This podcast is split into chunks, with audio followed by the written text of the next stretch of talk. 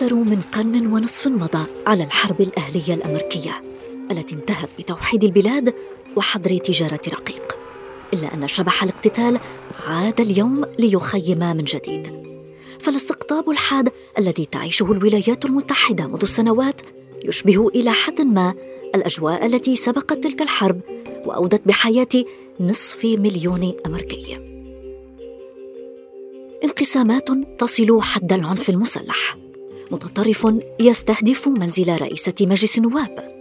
مرشح يطلق النار على مشرعين. متظاهرون يحتلون الكابيتال. لغة العنف تطغى على لغة الحوار. والحال أن النزاع المسلح الذي اندلع عام 1861 إثر انقسام الأمريكيين حول العبودية خيب آمال الأب المؤسس جورج واشنطن الذي كان أوصى مواطنيه أن يتمسكوا بمبادئ الأمة. اتحادكم يجب أن يكون دعامة أساسية لحريتكم وحب أحدهما سيحثكم للحفاظ على الآخر. فهل يخيب الأمريكيون مجددا وصايا الأب المؤسس؟ وهل تهدد حقا حرب أهلية جديدة؟ الحلم الأمريكي؟ أنا ميراشا غازي أهلا بكم إلى سؤال المليار من الشرق بودكاست.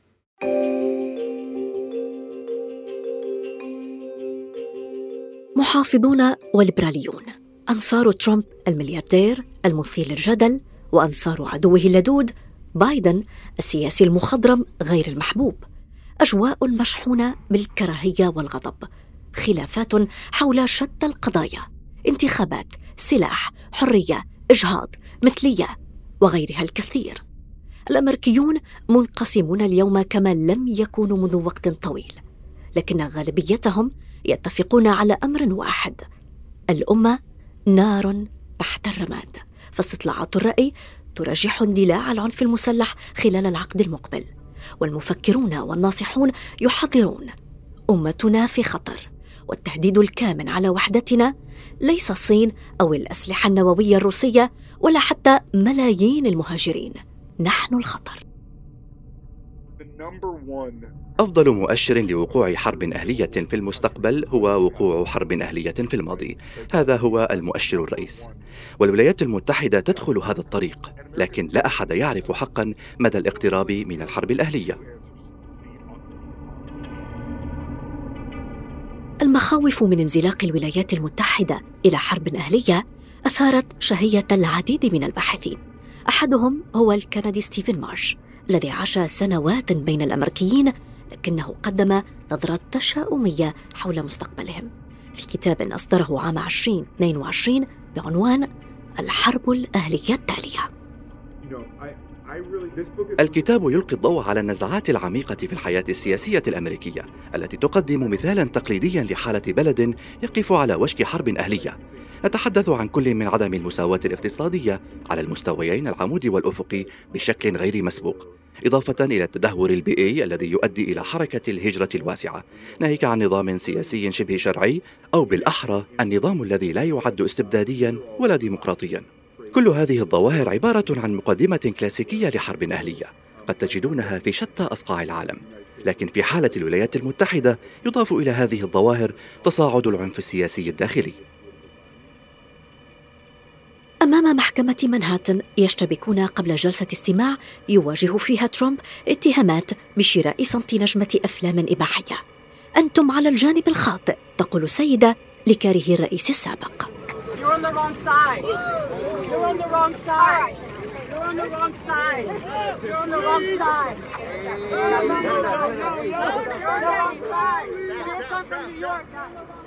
في كاليفورنيا.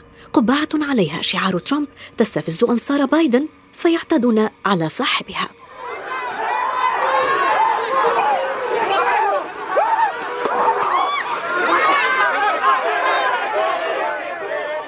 مطاردة في كنتاكي بين مسلحين مؤيدين لترامب ومتظاهرين في حركة حياة سود مهمة.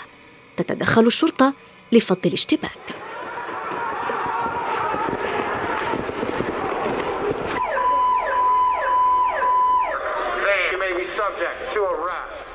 وفي تكساس يهتف أمريكي من أصل إفريقي رئيسي عنصري فيرد أبيض غاضب ترامب ليس عنصريا.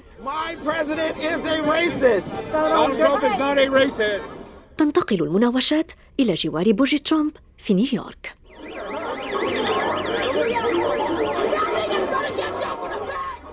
كلا الحزبين الأمريكيين يتهم الآخر بدفع البلاد نحو العنف السياسي. لدى كل منهما حجة على الآخر. الديمقراطيون يتهمون الجمهوريين بالتطرف والجنوح إلى العنف والجمهوريون بدورهم يتهمون الديمقراطيين بالاستبداد وضرب قيم المجتمع. لنستمع معا كيف عبر بعض الأمريكيين عن غضبهم لقناة إن بي سي نيوز خلال مسيرة تأييد لترامب في أغسطس الماضي في نيو هامبشير لقد سرقت الأصوات. أعتقد ذلك من صميم قلبي. إذا أراد ترامب أن أحميه فسأفعل. إنه هتلر النازي لا يمكنك إسقاط خصمك السياسي لأنك لا تتفق معه. يجب أن يكون جو بايدن في السجن بسبب الرشاوى أتوقع حربا أهلية. قسمت البلاد. من الواضح أننا لا يمكننا العيش معا.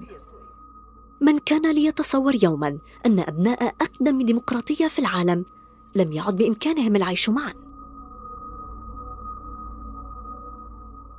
هل حانت ساعة الحرب الأهلية؟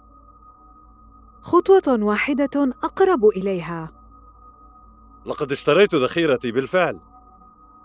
دعونا نشن الحرب. حرب أهلية. ارفعوا السلاح أيها الناس. هذه العبارات المتحمسة للحرب ليست من فيلم سينمائي أمريكي ولا هي تنبؤات عائلة سيمبسون التي يصيب بعضها وتحاك الخرافات حول بعضها الآخر.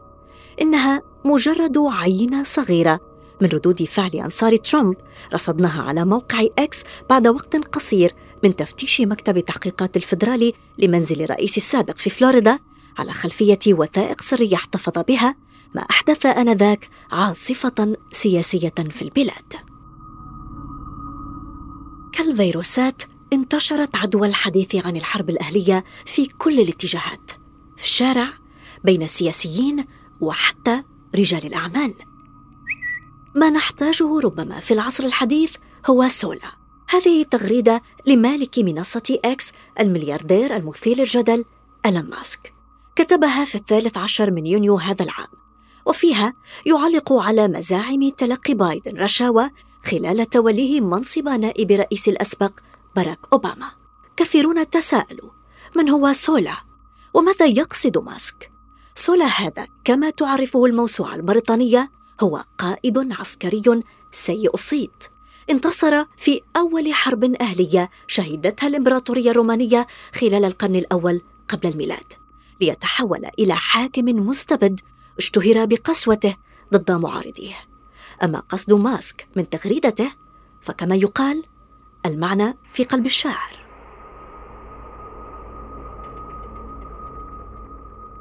بعد منتصف ليلة السابع والعشرين من أكتوبر العام الماضي تسلل أمريكي متطرف إلى الفناء الخلفي لمنزل رئيسة مجلس النواب آنذاك نانسي بيلوسي في مدينة سان فرانسيسكو. حطم المهاجم الأبواب الزجاجية باستخدام مطرقة واقتحم المكان. لم تكن بيلوسي هناك إلا أن المنزل لم يكن فارغا. زوجها بول ذو 82 عاما استيقظ على وقع الضجة. نهض فزعا لتفقد المكان وما إن رآه المهاجم حتى انهال على رأسه بالمطرقة. لم يفقد بول المسكين حياته لكنه تعرض لكسور خطيرة في الجمجمة. تحقيقات الشرطة قالت إن المهاجم أمريكي متطرف مؤيد لترامب ومن أشد المصدقين لادعاءاته بشأن سرقة انتخابات 2020 لكن الخطر لم يقتصر على الهجوم فحسب فردود الفعل لم تكن أقل عنفا. تعليق شخصية معروفة على الحادثة لقي استهجانا كبيرا.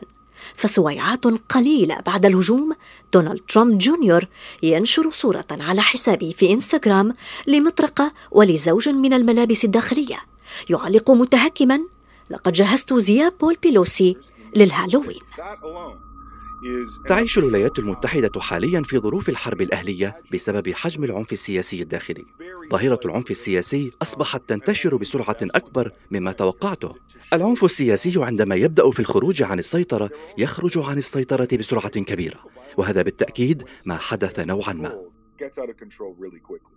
and um, and it, it's definitely already sort of happened.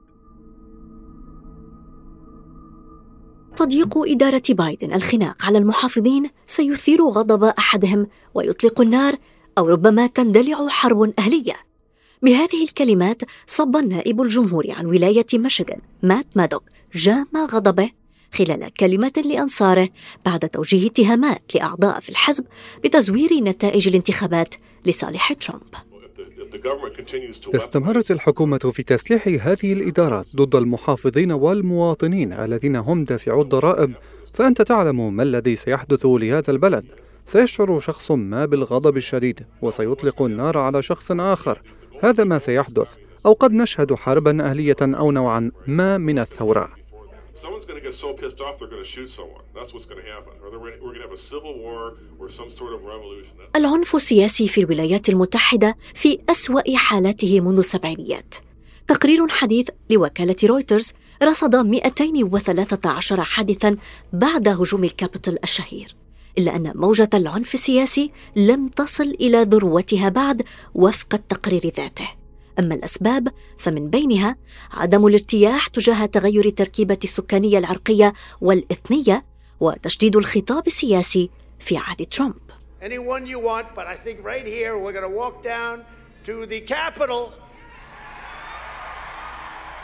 And we're going to cheer on our brave senators and congressmen and women.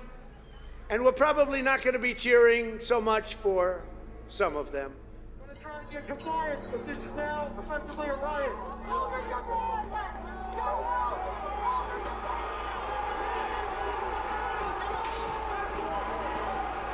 كان هجوم الكابيتول عام 2021 زلزالا سياسيا غير مسبوق في التاريخ الأمريكي. لا يمكنك أن تسترد بلدك برفق، تسترده بالقوة. كن هناك، ما سيحدث سيكون جامحا. بهذه الكلمات حث ترامب أنصاره على التدفق إلى واشنطن والتعبير عن رفضهم لنتائج التصويت. الآلاف لبوا نداء صبيحة السادس من يناير. لكن سرعان ما خرجت الأمور عن السيطرة. حشود غاضبة تقتحم الكابيتول درة تاج الديمقراطية الأمريكية. لم يحدث ذلك في يوم عطلة بل أثناء اجتماع مجلس النواب للمصادقة على فوز بايدن بالرئاسة هدير بشري غاضب. أصوات ترعد وتهدد بالانتقام لرئيسها المحبوب. لم يسلم حتى نائبه من غضب الحشود شنق مايك بنس الخائن الذي قبل خسارة سيده. هكذا هتف المهاجمون. أصحاب سوابق يعبثون بأوراق مهمة في مكتب رئيسة مجلس النواب. مشاهد الفوضى أذهلت العالم. ما الذي يجري في الدولة الأعظم؟ تساؤل جعل الملايين يتسمرون أمام هواتفهم الذكية يراقبون لحظة بلحظة مجريات غزوة الكابيتال إذا كان هجوم الكابيتال هو ردة فعل أنصار ترامب على خسارة الانتخابات فكيف الحال إذا ما أدانه القضاء الأمريكي عام 2024 بعشرات التهم التي تلاحقه حيازة وثائق سرية محاولة قلب نتائج الانتخابات وغيرها الكثير. سؤال شائك دفع السيناتور الجمهوري ليندسي جراهام للتحذير من التداعيات. إذا تمت محاكمة ترامب بتهمة الاحتفاظ بوثائق سرية سنرى أعمال شغب في الشوارع. حتى ترامب نفسه تنبأ بحدوث أشياء مروعة إذا لم تنخفض حرارة البلاد السياسية. هكذا نقلت عنه فوكس نيوز. هذا ما قاله ترامب لفوكس. سأفعل كل ما بوسعي لأساعد البلاد لأنه يجب خفض مستوى الاحتقان. إذا لم ينخفض أشياء فظيعة ستحدث. وفي لقاء بثته منصة إكس سأل المذيع الأمريكي الشهير تاكر كارلسون الرئيس السابق. هل تعتقد أننا نتجه نحو حرب أهلية؟ كما تعلم كان يوم السادس من يناير ملفتا للغاية لأنهم لم ينقلوا أحداثه بشكل صحيح. حينها طلبت من الحشد أن يتظاهروا بشكل سلمي ووطني. لا أحد تحدث عن ذلك لم أرى من قبل الحب والشغف اللذين أظهرهما الحشد لكن في الوقت نفسه لم أرى من قبل هذا الكم من الكراهية التي أظهرها الحشد نفسه بسبب ما فعله الآخرون ببلادهم.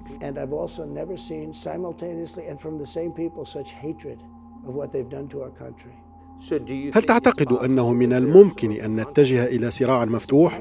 يبدو أننا نتجه نحو شيء ما.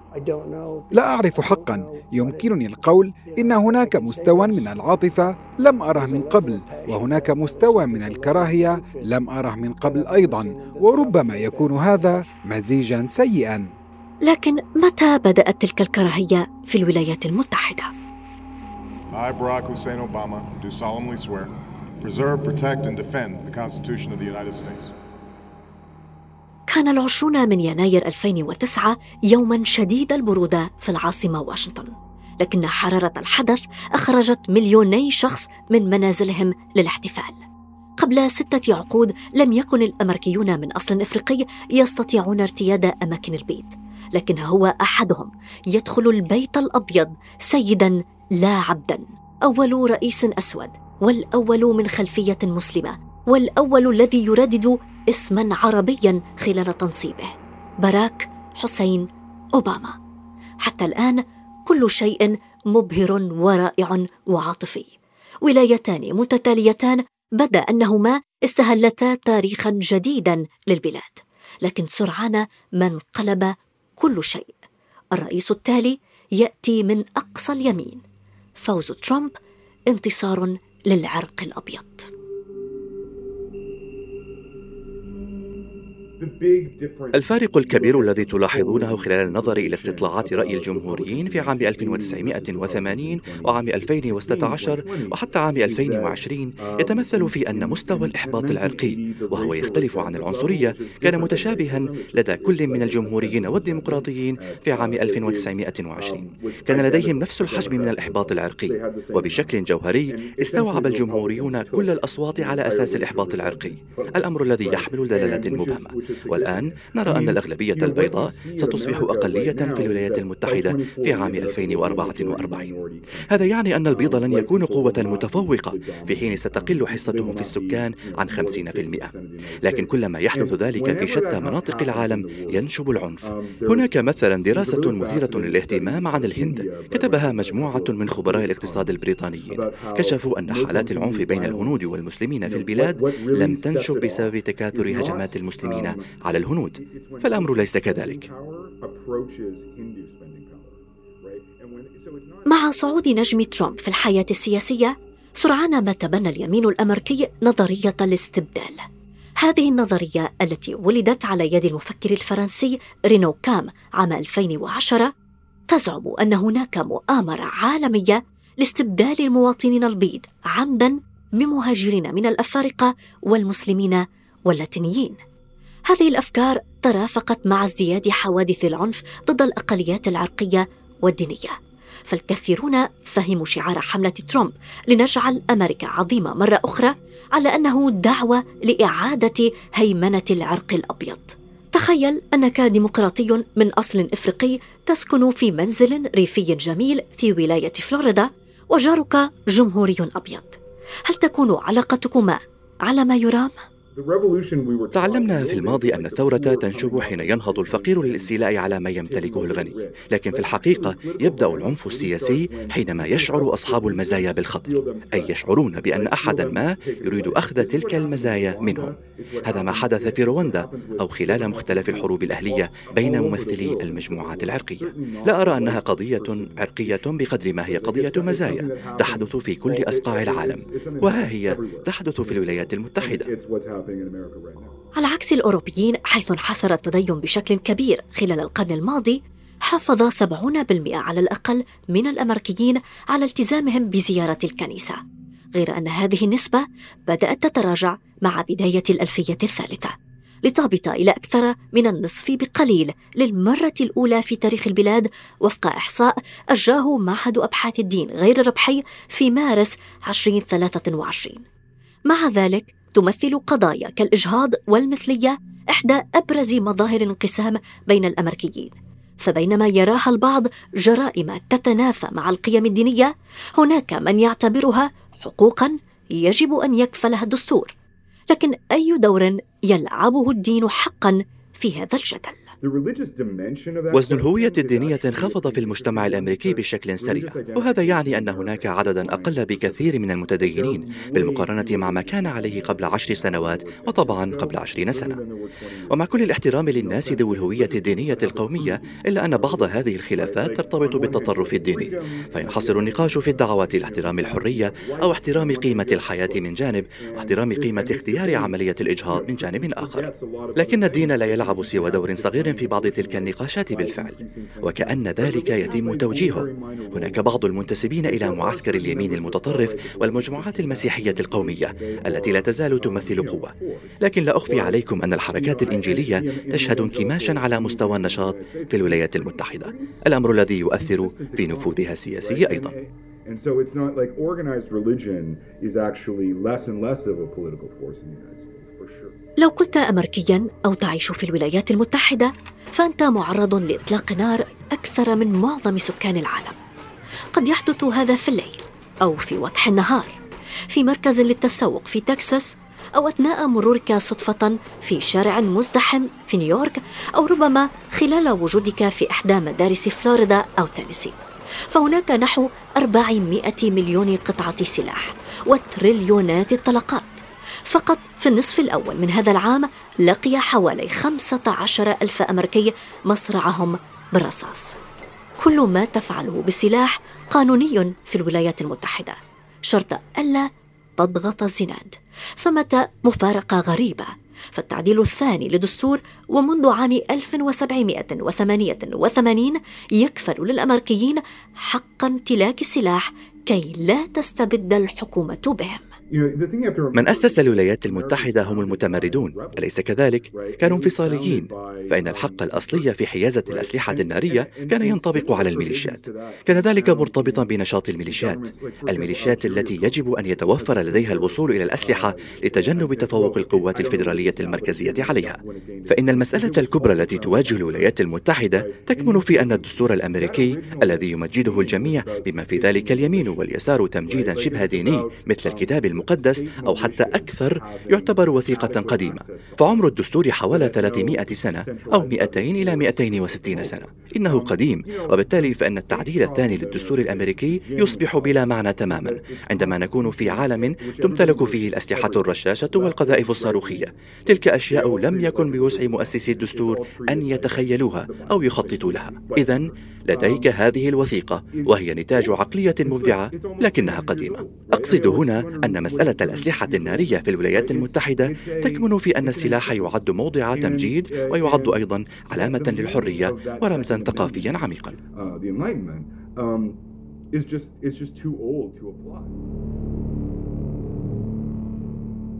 في يوم مشمس من شهر يوليو عام 2020 سار عشرات الأمريكيين من ميليشيا أن أف سي نحو نصب تذكاري مثير للجدل في ستون ماونتن في ولاية جورجيا.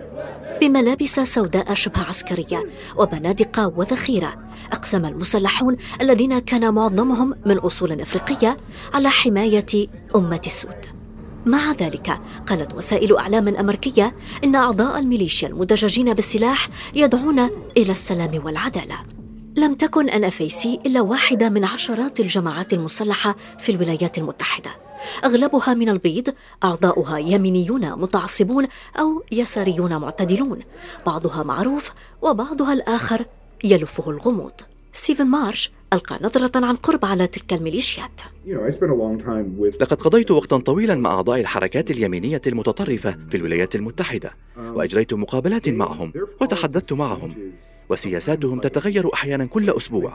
فعلى سبيل المثال هم يلتقطون مسائل مختلفة لتكون موضع هوسهم وينسجون نظريات المؤامرة حولها كما تعلمون. وأحيانا كل شهر مثل براود بويز وتلك المجموعات المختلفة. إنها جماعات تنهار ومن ثم تعيد تنظيم صفوفها طوال الوقت. ليسوا وحدة متماسكة. ايا كان ما سنقوله عنهم الآن. ربما لن يكون صحيحا في غضون ستة أشهر. وهم مجرد كتلة متصاعدة. يمكن أن تتخذ هويات سياسية جديدة بين عشية وضحاها وهذا هو السبب في أنه من الصعب جدا فهمهم ومع ذلك فهم منتشرون بكثرة وينتقلون في أرجاء مختلفة. هناك حرفيا المئات من تلك المجموعات الصغيرة للغاية التي ينضم إليها الناس ويتركونها ذهابا وإيابا. فجأة يهتمون بالتعديل الثاني للدستور ثم يعتقدون أن حكومة الولايات المتحدة قد عقدت صفقة مع مخلوقات فضائية ذات سلطة أليس كذلك؟ هم يحتجون على الضرائب.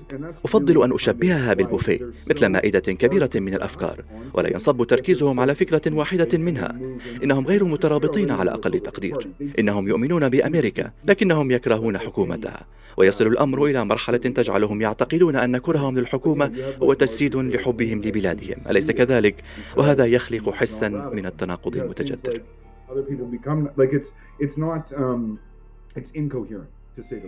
بالحديث عن العنف والسلاح والميليشيات قد يتبادر سؤال إلى الذهن هنا.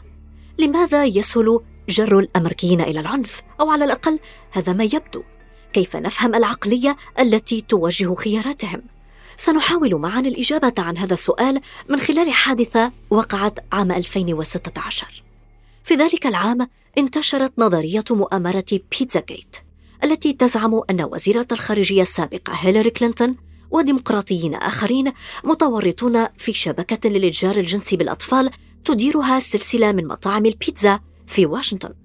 في أحد أيام ديسمبر المشمسة قاد أمريكي مسلح شاحنته من كارولاينا الشمالية إلى العاصمة مقتحما مطعم كوميت بينج بونغ ظنا منه أن الأطفال المختطفين موجودون في قبو أسفله لكنه لم يجد أحدا. من هذه الحادثة انطلق الأكاديمي الأمريكي توماس باترسون في تأليف كتاب صدر عام 2019 بعنوان كيف فقدت أمريكا عقلها باترسون حذر من جهل الأمريكيين بشؤون بلادهم ما يجعلهم عرضة للخداع والتضليل. بالمناسبة كان الجمهوريون أكثر ميلا لتصديق تلك الشائعة من الديمقراطيين لكن ظاهرة تصديق نظريات المؤامرة والأخبار الكاذبة منتشرة بشكل عام بين الأمريكيين. صحيفة واشنطن بوست رصدت أكثر من سبعة آلاف ادعاء كاذب ومضلل أدلى به ترامب في أول عامين من رئاسته وصدقه كثيرون. بحث آخر أجراه باترسون أظهر أن 15% من الأمريكيين يصدقون أن لقاحات الأطفال تسبب مرض التوحد مثلا و35% يعتبرون أن أزمة التغير المناخي مجرد خدعة حتى أن بعضهم يجهل معلومات بديهية كاسم حاكم ولايته أو عدد النجوم على العلم الأمريكي أو حتى القارة التي تقع فيها الولايات المتحدة. لكن أزمة تصديق المعلومات المضللة في أمريكا أعمق من مجرد أفكار ضالة تدور في رؤوس الناس. أحد أبرز أسبابها كما يقول باترسون هو انعدام ثقة الكثيرين بالساسة والمؤسسات الحكومية.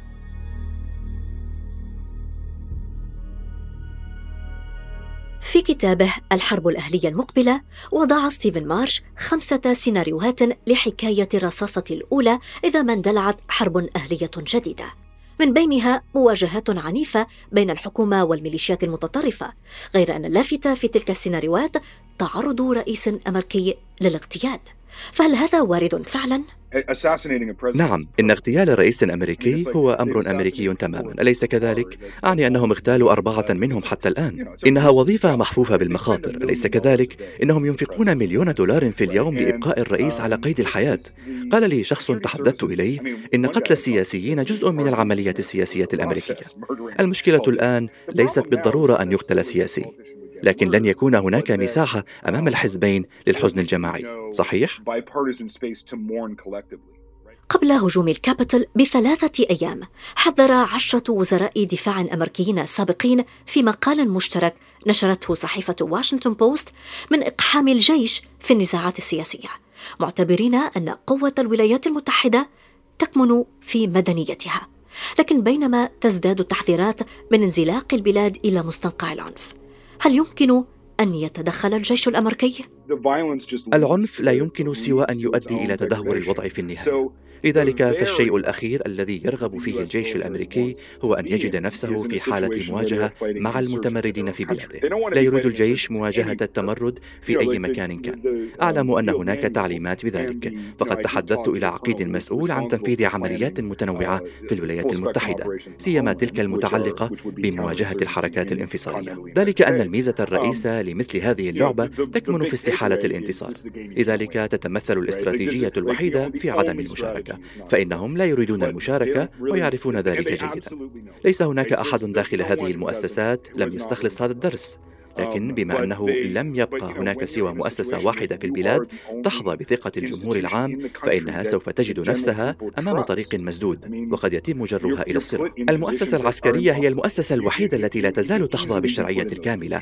بدعم واسع من الجميع وبالطبع هذا مرعب حقا. إنهم هنا لخدمة السياسيين وهذا هو الأساس الكامل لأسلوب حياتهم. That's the whole basis of their way of life.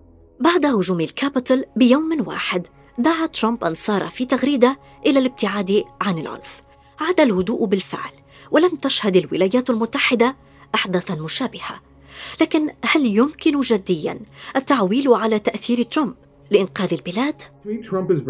بالنسبة لي ترامب هو عرض أكثر بكثير من كونه سببا لأي شيء. هو كمن يركب الموجة أليس كذلك؟ وعندما نتحدث عن هذه المسيرات الانتخابية فهو لا يضطر إلى الدعوة إليها. الناس يحضرون فحسب. إذا كنت في بلدة صغيرة في ولاية أيوا وظهر ترامب الناس يحضرون بإرادتهم.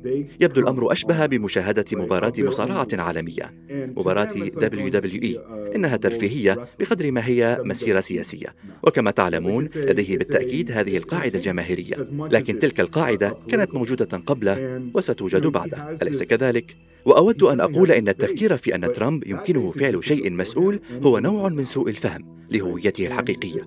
هو ليس شخصا يتحمل المسؤولية عن أي شيء وبالتالي لا أعتقد أن هناك فائدة يمكن أن تأتي منه. لكن من ناحية أخرى إلقاء اللوم عليه وحده أمر سخيف حقا. فما الذي تحتاجه الولايات المتحدة برأي ستيفن مارش؟ هناك دستور غير فعال في الولايات المتحدة. فهم يعيشون في كنف نظام قانوني لا يستجيب إلى واقعهم لذا يحتاجون إلى دستور جديد. يحتاجون إلى التوافق.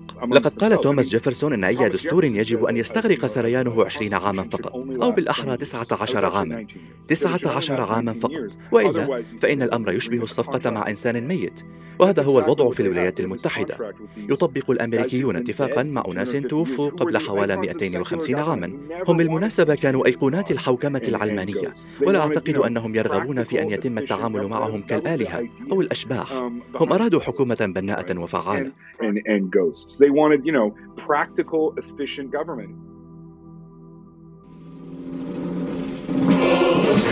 Can you see by the dawn's early light what so proudly we hailed at the twilight's last gleaming?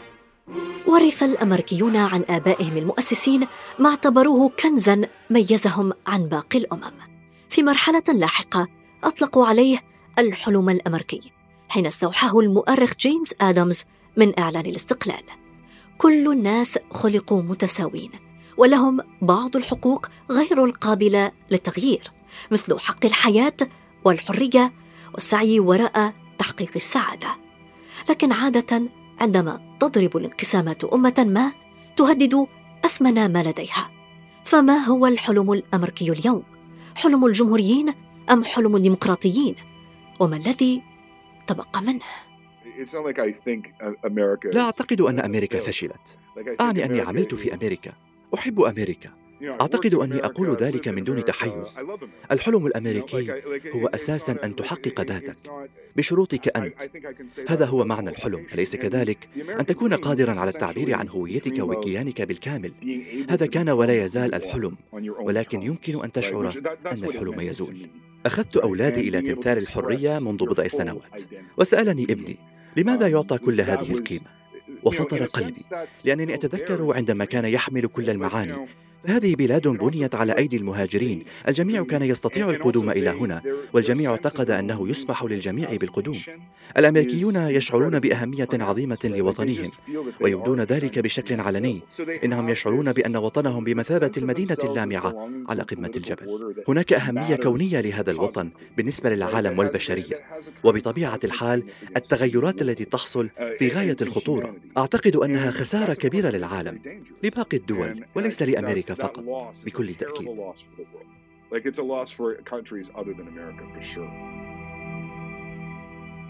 في خطاب ألقاه بمناسبة حصوله على جائزة نوبل للسلام عام 1964 قال مارتن لوثر كينغ الزعيم الأمريكي من أصل إفريقي الذي قضى نحبه على يد متعصب أبيض. هناك نوع من فقر الروح الذي يتناقض بشكل صارخ مع وفرتنا العلمية والتكنولوجية. كلما أصبحنا أغنياء ماديا أصبحنا أكثر فقرا اخلاقيا وروحيا. لقد تعلمنا أن نطير في الهواء مثل الطيور وأن نسبح في البحر مثل الأسماك. لكننا لم نتعلم الفن البسيط المتمثل في العيش معا كأخوة. العيش معا كأخوة ليس حال الأمريكيين اليوم. فالأجواء المسمومة يبدو أنها مع اقتراب الاستحقاقات الكبرى ذاهبة إلى تصعيد أكبر. ترامب يصف بايدن بالفاسد والخرف المحاط باليساريين والفاشيين. وفي المقابل يشن بايدن هجوما لاذعا على خصمه الجمهوري نفذ صبري يقول الرئيس الأمريكي معتبرا أن ترامب خطر على الديمقراطية ويهدد جوهر الأمة. ورغم كل المتاعب القضائية التي تلاحقه لن يكون ترامب خارج السباق إلى البيت الأبيض ما يعني أن هزيمته مرة جديدة في ظل استمرار التوتر والاستقطاب الحاد قد يفتح أبواب الجحيم على الولايات المتحدة. You have ultra left-wing globalism. They hate our country. You can't be pro-insurrection and pro-democracy. You can't support law enforcement and call the mob that attacked the police on January 6th in the United States Capitol patriots. And you heard what he recently said? He said if he gets elected again, he'll pardon them all. He'll pay their legal fees. Joe Biden is the puppet of left wing extremists trying to erase our borders, eliminate our police, indoctrinate our children, vilify our heroes, take away our energy. You know all about that. Take away our energy, if you can believe it. No fossil fuel. Destroy our Second Amendment, attack the right to life, and replace American freedom with left wing fascism. بودكاست سؤال المليار أقدمه لكم أنا ميرا شغاسي. زينة طبارة في إدارة الشرق بودكاست إعداد وكتابة سيناريو رامي زين الدين إعداد وكاتب سيناريو مساعد أنا ميرا شغازي منتج مساعد خلدون سعد ومكساج سامي أبو لوح. إلى اللقاء في حلقة جديدة.